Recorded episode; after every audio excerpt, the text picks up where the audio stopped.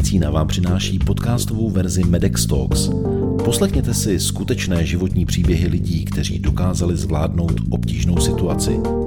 Jejich vyprávění inspiruje a motivuje ostatní a ukazuje cestu k naději. Já jsem Jiří Pešina a přeji vám příjemný poslech.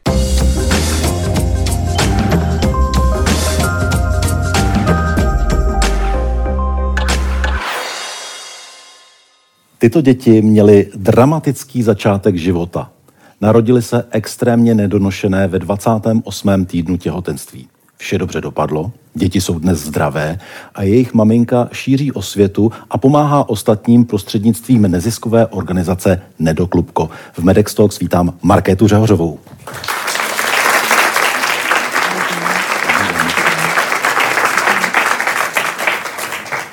Markéto, pro představu, jak vypadaly vaše děti, jak vypadalo nedonošené dítě ve 28. týdnu těhotenství? No, mají ty děti zhruba 30 cm tady v tom, tady v tom týdnu, když se narodí. A tu váhu, no, asi si to nikdo neumí představit, dokud to nevidí, takže je to opravdu hodně malinký miminko a i panenka je velká. Pojďme k vašemu příběhu. Co se tehdy stalo, že se eh, vaše první dítě, dcera, narodila ve 28. týdnu? Co se přihodilo? Eh, já jsem měla těhotenskou nemoc, která se jmenuje preeklampsie, o který jsem vůbec netušila, že existuje až do té doby, než mi vyřkl vlastně lékař, že, že je to můj problém. Takže uh, přišel šok v, asi v tom 28. nebo takhle, v 26. týdnu právě přišlo krvácení, kdy jsem se strašně začala bát uh, o dceru, ale strašně. Já jsem dostala opravdu jako strašný šok a hrozně jsem se bála, že, že mi umře v bříšku. Přesně tak to bylo. A jela jsem co nejrychleji do nemocnice a tam jsem se prostě bála, že se něco děje. A oni říkali, že vlastně jako podle vyšetření je to všechno v pořádku, že mám jenom trochu vyšší tlak. Tak jsem se jako docela uklidnila, no ale druhý den jsem měla pořád vyšší tlak, tak pojali podezření na tuhle těhotenskou nemoc, která se právě vyznačuje tím, že se zvyšuje těhotné ženě tlak. A nechali si mě tam pár dní, aby to jako prověřili a ona ta nemoc tak strašně rychle postupovala, že to trvalo jenom 14 dní a, syn, a dcera přišla na svět. Hmm. A byla v tomto stavu, jak pokračovalo uh, celé to po, po narození vlastně dcery? Jak ten příběh pokračoval? Uh, dcera měla 860 gramů, když se narodila. Byla teda v tom 29. týdnu, což už je pro neonatologii, eh, tedy lékaře, kteří, kteří se starají o tato, ta miminka, tak je to pro ně už docela dobrý týden. Uh, jsou i miminka, která se rodí třeba i o 6 týdnů dřív.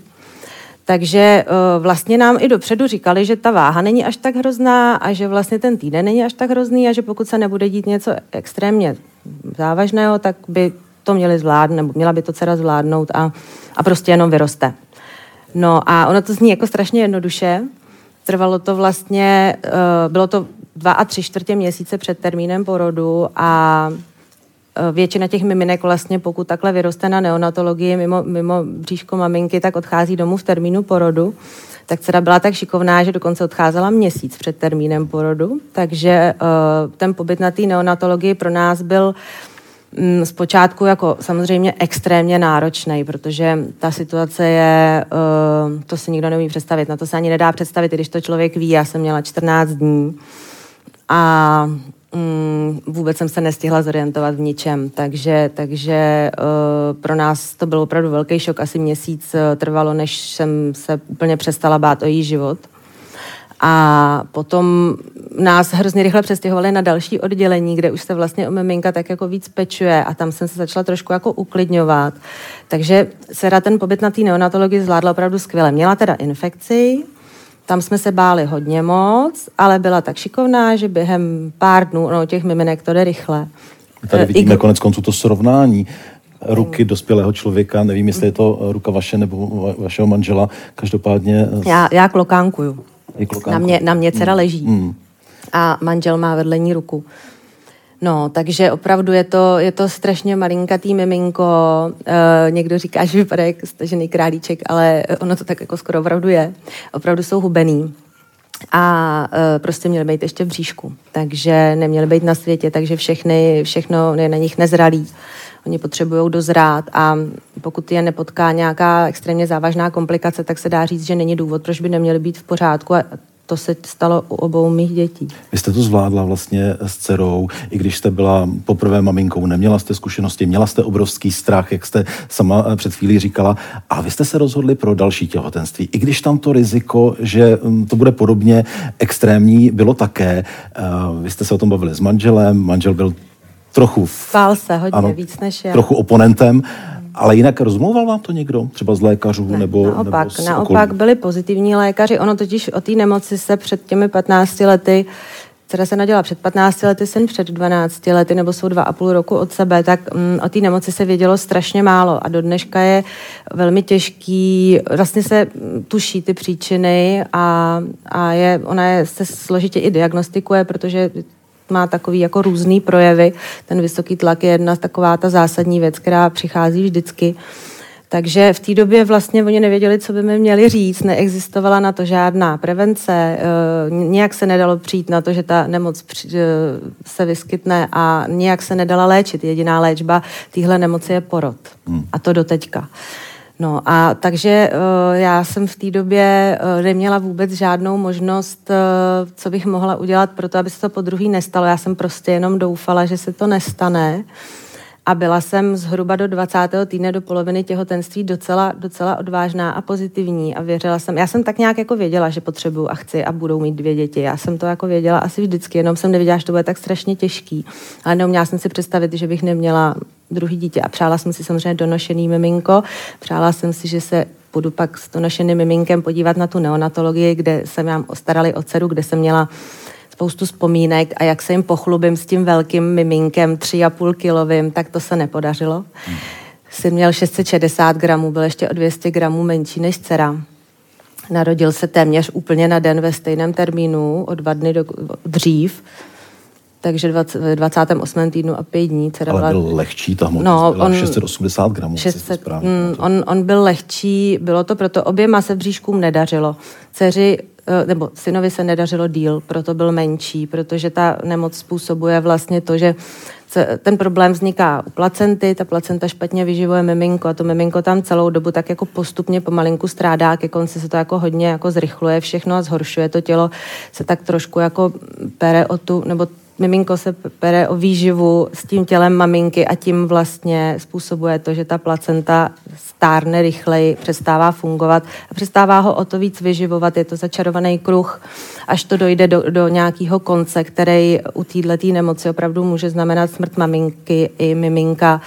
Může to být i velmi rychlý a opravdu nic jiného, než vyndat placentu z toho těla té maminky jako lék, prostě do teďka neexistuje. Vy o tom mluvíte samozřejmě teď velmi erudovaně a zkušeně eh, během toho prvního těhotenství. Vy jste se nebála důležitých věcí, protože jste o nich nevěděla, ale při tom druhém těhotenství už to bylo úplně jinak, protože už jste byla velmi poučená a dokonce jste měla takovou tendenci radit i těm ostatním maminkám, kteří, které samozřejmě ty rady brali velmi vážně. Byl už tam takový ten počátek toho, že začnete třeba uh, spolupracovat s nedoklubkem nebo že začnete nějakým způsobem systematicky šířit o světu? No, já jsem při, při dceři, jako při první miminku jsem ještě jako měla pocit, že to zvládne zvládneme, pak se to spraví a, a bude druhý a půjdeme dál a bude to dobrý, ale u, u syna jsem už pak věděla, že to je nějakým způsobem teda naše cesta, náš osud. A vlastně jsem se cítila moc dobře, když jsem už byla já v klidu a uměla jsem tím uklidnit ty jiné maminky v té situaci, jak jste řekl, já jsem se bála, poprvé jsem se bála vlastně věcí, který jsem nevěděla, čeho se bojím, bála jsem se věcí, kterých jsem se vůbec nemusela bát a po druhý jsem přesně věděla, čeho se mám bát, takže jakmile nám zmizely uh, tyhle ty věci, které byly pro mě zásadní, kdy se to mohlo zlomit, jakkoliv až na to úplně nejhorší, nej, na ten úplně nejhorší příběh, tak dokud jsem si nemohla oddychnout, že to bude dobrý, tak jsem uh, jako u syna uh, jsem byla daleko dřív v klidu. Bylo, je, je to zvláštní, přestože on byl na neonatologii díl a měl trošku víc potíží, tak s dcerou jsem ještě doma půl roku byla opravdu špatná. Cítila jsem se jako úplně sama. Vůbec jsem neměla pocit, že mi někdo rozumí. A sama jsem nerozuměla jako sobě, ale se synem jsem byla jako rozkoukaná a, a přesto, že to bylo vážnější, tak jsem byla daleko dřív opravdu úplně v klidu a měla jsem opravdu dobrý pocit z toho, když můžu těm jiným maminkám říct, že tohodle se nemusí bát, tohodle ať počkají a prostě měla jsem pocit, že vím, jak se cejtěj a tím jim můžu pomoct, protože mám jako náskok. No. Hmm. Tady už vidíme vlastně vaši šťastnou dceru, která drží svého brášku v náručí, všechno dobře dopadlo. Bylo poprvé. Hmm. A samozřejmě ono to šíření těch informací o preeklampsii je velmi důležité, protože, jak jste říkala, po 15 letech se všechno změnilo. Dnes jsme úplně někde jinde. Jaké jsou eh, možnosti vlastně včasného odhalení rizika preeklampsie? On existuje screening. No, já jsem vždycky říkala, že bych za to bývala byla dala milion. Tenkrát, když by mi řekl někdo, že existuje cokoliv, co tu preeklampsii do, prostě dokáže nějakým způsobem aspoň zmírnit. A je to zhruba pět let, kdy opravdu v České republice, v celé České republice i vlastně na světě. Teď existuje screening, který můžou využít těhotné ženy k tomu, aby se dozvěděli, jestli tam to riziko mají a nebo nemají. Eh, je určitě hrozně důležitý, aby každá ta žena se o to jí nemoci dozvěděla ještě dřív, než ten screening eh, musí absolvovat. A to je hrozně brzo, je to konec třetího měsíce. Spoustu žen v té době ještě to neříká ani jako rodině, ale je strašně důležitý, aby se to dozvěděli a absolvovali ten screening, protože pokud eh, ho prošvihnou, tak jsou na tom úplně stejně jako já před 15 lety. Nemají vůbec, nemůžou vědět, jestli tu nemoc eh, mají k ní riziko a nedostanou žádnou preventivní léčbu. Ale ta už existuje a je strašně jednoduchá. Takže každá žena, která na ten screening dojde, se dozví buď, že z 97% bude v pořádku a nic jí nebude, preeklamsii mít nebude, anebo je mezi třema procentama žen, který bohužel mít budou, tím ten screening to odhalí, ale nasadí se preventivní léčba aspirinem. Aspirin jednou denně zajistí to, že to miminko bude prospívat díl, bude větší, ta preeklampsie se spustí později a nebude tam tak závažný stav, jako byl u mě.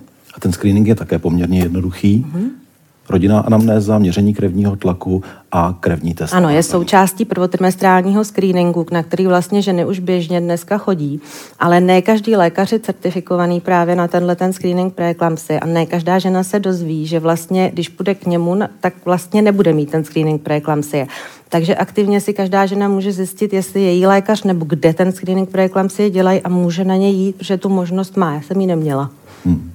Takže v podstatě jednu z aktivit, které dělá Nedoklubko, je to, že informuje mimo jiné o preeklampsii a pomáhá maminkám, řekněme, dříve narozených dětí. Je to tak? Nebo máte je to tak, my, zásah širší? My máme velmi široký zásah. Eh, na, naše činnost spočívá v, pom- vlastně v pomáhání rodinám po předčasném porodu, především v těch prvních akutních fázích, kdyby právě víme, jak se ty maminky cítí, jak je strašně důležitý, aby se zorientovali v té situaci, aby zbytečně se nebáli věcí, kterých se bát nemusí a aby hlavně začaly fungovat co nejdřív, aby, aby se nějakým způsobem mohli starat o to své miminko, protože to je to nejdůležitější.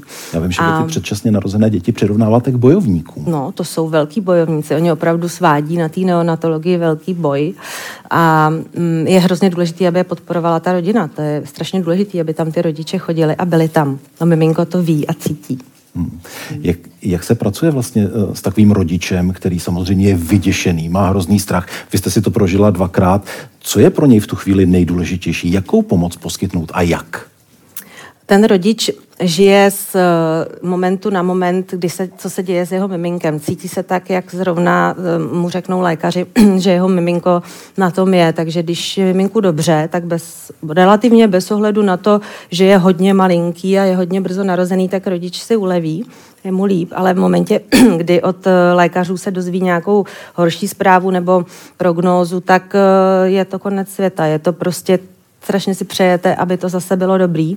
A ono to třeba za chvíli nebo relativně brzo může být zase lepší a ta zpráva i druhý den může přijít lepší a pak zase ten další den ne. A takže je to jako na houpačce. Takže rodiče předčasně narozených dětí, mm, to je mix emocí, kdy opravdu většina těch emocí je prostě strach a a obavy a, a prostě jsou negativní, ale je tam pořád ta láska, je tam pořád to narození toho miminka, jsou tam i ty pozitivní emoce a je to, je to těžký, protože opravdu se ty stavy těch miminek můžou měnit i z hodiny na hodinu.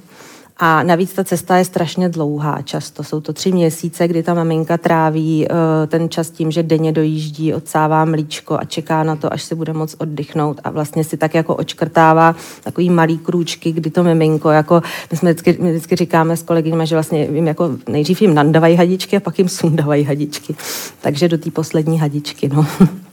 na jedné straně je, je mm, určitě zdraví dítěte tak, aby bylo eh, spokojené a aby dobře prospívalo, ale na druhé straně je tady pořád eh, zdraví maminky, Jak preeklampsie se podepsala na vašem zdravotním stavu? Je všechno v pořádku nebo jsou tam nějaké um, následky?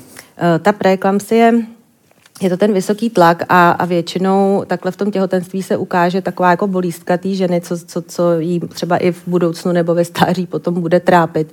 Já mám v rodinný anamnéze uh, vysoký tlak, a, a tatínek ten už má dávno kardiostimulátor a tak, ale e, že, mě tak, že, že se mi tohle stane v těhotenství, to nikoho nenapadlo, ale nejspíš to souvisí, je to prostě genetický, genetický problém a stejně tak e, moje dcera může být touhletou věcí zatížená a u mě se díky tomu, díky dvakrát prodělaný preeklampsie, která byla extrémní. Při tom druhém případu jsem opravdu si prožila jako záchvat eklampsie, kdy tam jsou opravdu tlaky jako extrémní a trvaly dlouho, takže to tělo docela dostalo hodně, ale vždycky během šesti nedělí, když ta placenta je pryč, tak ten problém pomine, takže to tělo se jako začne spravovat, takže já jsem se spravila vždycky během šesti nedělí mi postupně začaly vysazovat léky na tlak a a tlak se mi jakoby uklidnil. Nicméně teď už zase po těch 15 letech pomalinku tlak občas zlobí a nemusel by možná tak brzo, kdybych bývala neprodělala dvakrát takhle extrémní stavy v těhotenství. Takže ta prevence je strašně důležitá.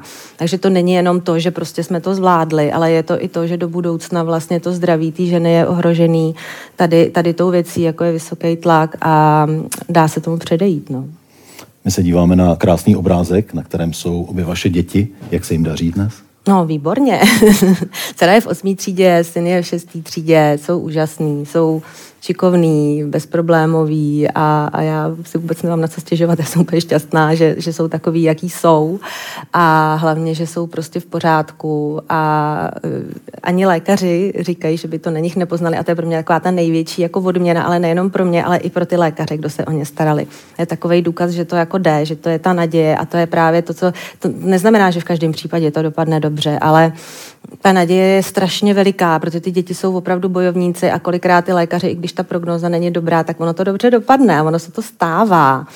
A vlastně to je ta důležitá zpráva, že ty maminky prostě musí pořád věřit, protože v jakýkoliv situaci můžou, dokud tu naději mají, věřit, že to bude dobrý a ono to dobrý jako opravdu může být, protože když se mi tady vidíte děti zleva 660 gramů, syn 860 gramů, dcera, tam je myslím 720 gramů tady dcera kolegyňky a ještě eh, další dcera tam měla taky asi 710 gramů eh, dcera naší ředitelky Lucky. A kde s nimi na tom A eh, to je pan profesor Plavka, pan profesor Richard Plavka. Je to apolinářský uh, vlastně primář, který se o všechny ty děti staral a pro nás to byl člověk, kterýmu jsme od první chvíle neskutečně důvěřovali a strašně moc si ho vážíme do teďka a vlastně ten vděk je nejenom, t- on je vlastně takový stělesnění celého toho, řeknu, ústavu, i když ten apolinář je pro nás prostě naprosto kouzelný místo, kde se dějou zázraky a je to tak do dneška a opravdu se tam dějou každý den na té neonatologii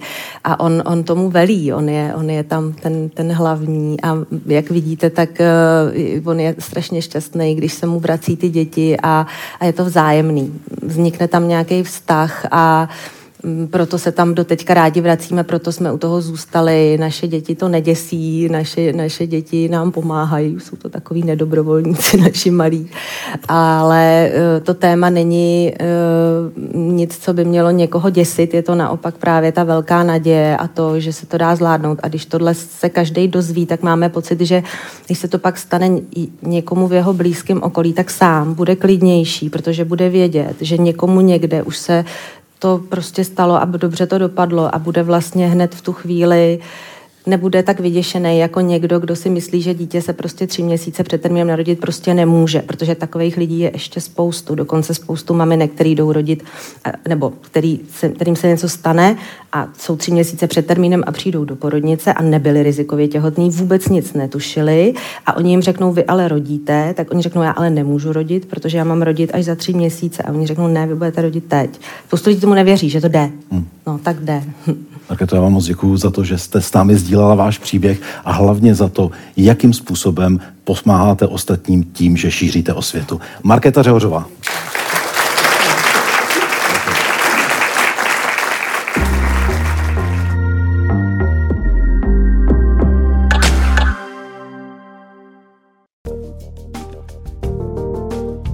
To je z dnešního podcastu všechno. Další díly najdete na portálu mojemedicina.cz a v podcastových aplikacích.